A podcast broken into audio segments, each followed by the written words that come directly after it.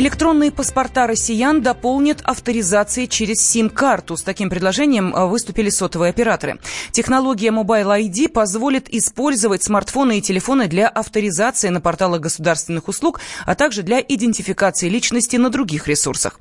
Как рассказал член Ассоциации руководителей служб информационной безопасности Александр Токаренко, такое дополнение вызывает большие вопросы с точки зрения защиты персональных данных. Есть вопросы в реализации, потому что непонятно, они привяжут номер телефона или привяжут конкретную сим-карту. Потому что на конкретный номер телефона можно как выпустить несколько сим-карт. Были случаи, когда по поддельным документам у пользователя блокировалась сим-карта, а выдавалась другая уже злоумышленнику. В том числе это были уже случаи, когда снимали деньги по привязанным к номерам телефонов счетам Сбербанка. Риски, соответственно, здесь те же самые, что кража личности, если вот это вот все делается, то, соответственно, риски того, что кто-то будет совершать действия, в том числе довольно высокорисковые, как кредиты, как э, движимое, недвижимое имущество, будет переходить на злоумышленника. Это основной риск электронных документов. Выдача электронных паспортов в России начнется в июле следующего года. Пилотным городом станет Москва.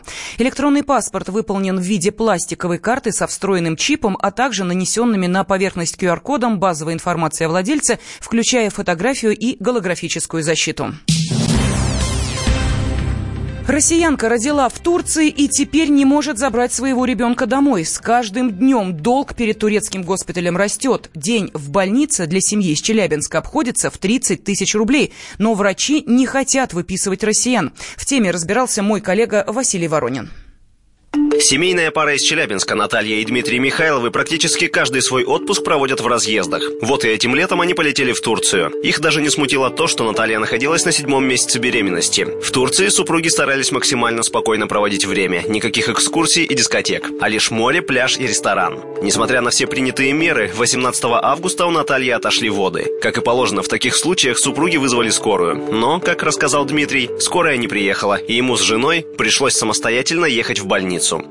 Получается, час возле гостиницы просидели, прождали скорую. Я пошел, узнал на ресепшене, они позвонили и сообщили, то, что нет свободных карет. Вот, э, и нам пришлось как бы, ну, я говорю, вызывайте такси тогда, говорю. Получается, мы поехали в Аланию, это, ну, ближайший госпиталь их не был. В Аланию приехали, это, оплатили за, ну, за осмотр. Ну, там не так дорого, 300 лир я заплатил за осмотр.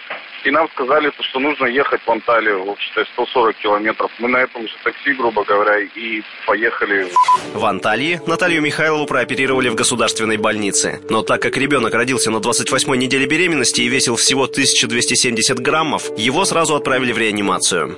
По практике, в принципе, нельзя таких детей сразу же это они должны окрепнуть, все это, конечно, это, это норма, то, что его там оставили. Если там полностью продолжать лечение, то 4 недели он где-то там проведет еще в реанимации, чтобы полностью окреп. Две недели после этого уже с мамой он может проходить курсы реабилитации дальше. Вот, это 6 недель где-то. Минимум 10 дней он должен пробыть там, это 100%, потому что, ну, нельзя еще трогать его. За жену мы оплатили, операцию ее. 30 тысяч рублей на наши деньги. На, на вторник долг был по ребенку 140 тысяч рублей.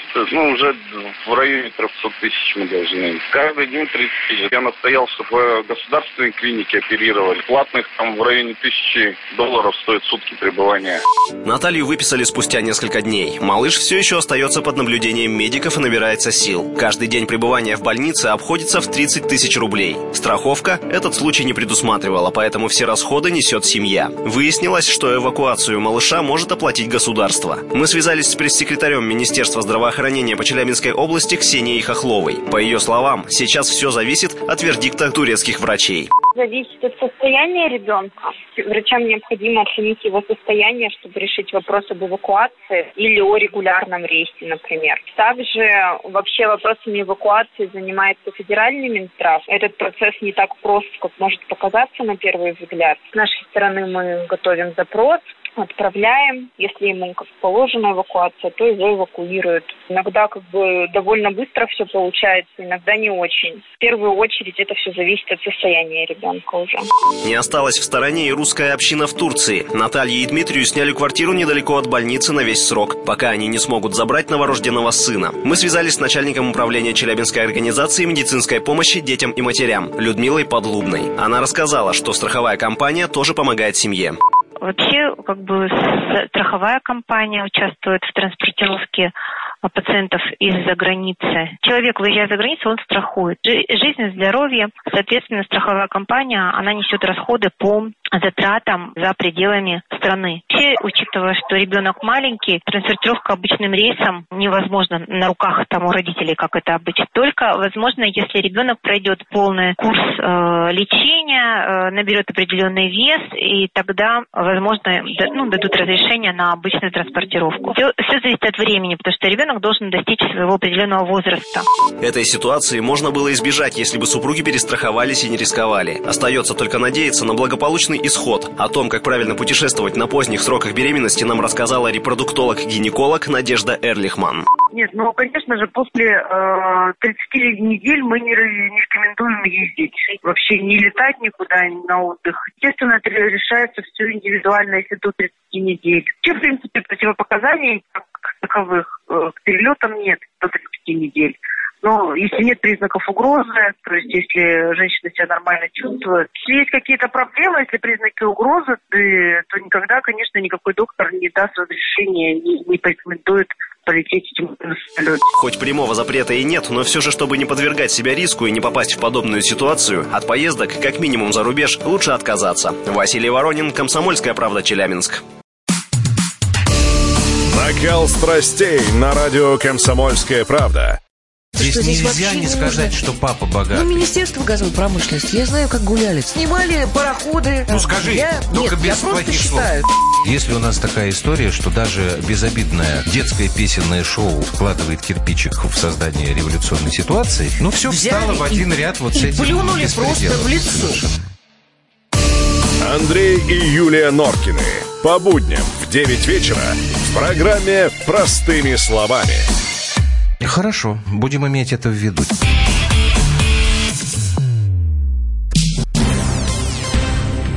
Власти Москвы рассказали об угрозе замкнутых групп мигрантов. Зам руководителя Департамента национальной политики и межрегиональных связей столицы Константин Блаженов призвал религиозных деятелей бороться с замкнутыми национальными группами. По его мнению, в противном случае это может привести к росту ксенофобии.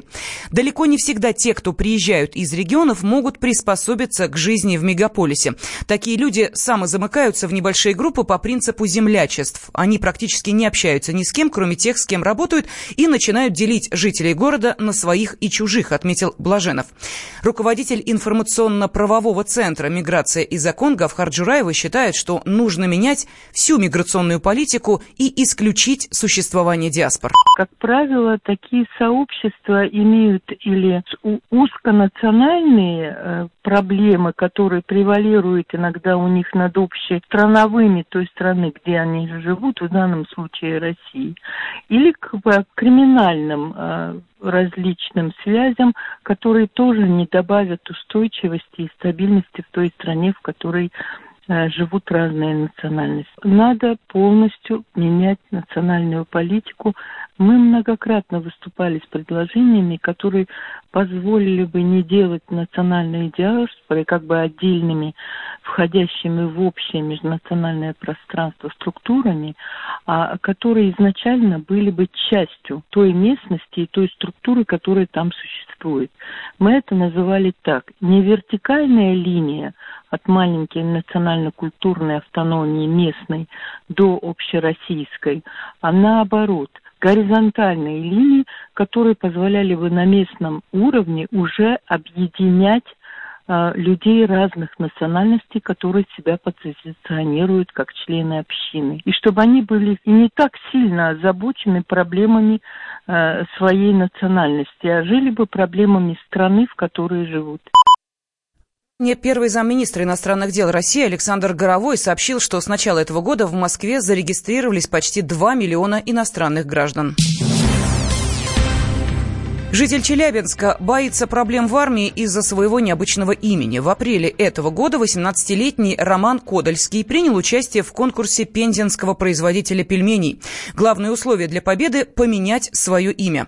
За призовое место организатор обещал подарить 200 килограммов полуфабрикатов, и Роман решил идти до конца. Всем привет, меня зовут Пельмень Кондольский. Я решил поменять имя, потому что я не хочу с этим именем идти в армию, ну потому что это будет трэш, и я не знаю, что меня на кухню, наверное, пошлют.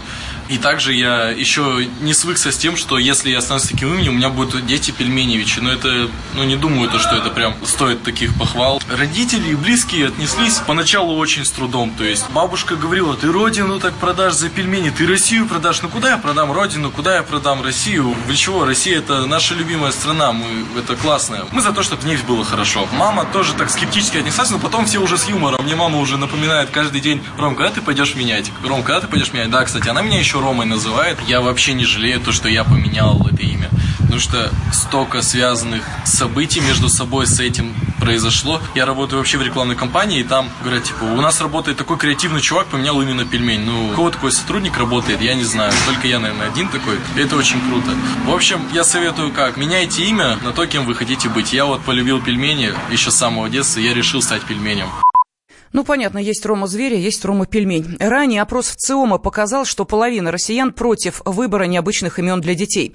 Трендом этого года стали имена героев «Игры престолов». В столице подрастают 18 девочек с именем Ария. В Королеве уже три с половиной года живет Ария Хлопкова. Радио как книга. Разливает воображение. Но для тех, кто хочет больше, мы ведем свой YouTube-канал.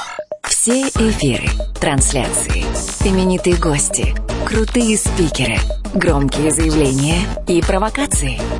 Бурная жизнь прямо из студии. Радио «Комсомольская правда». Надо и сто раз услышать, и один раз увидеть.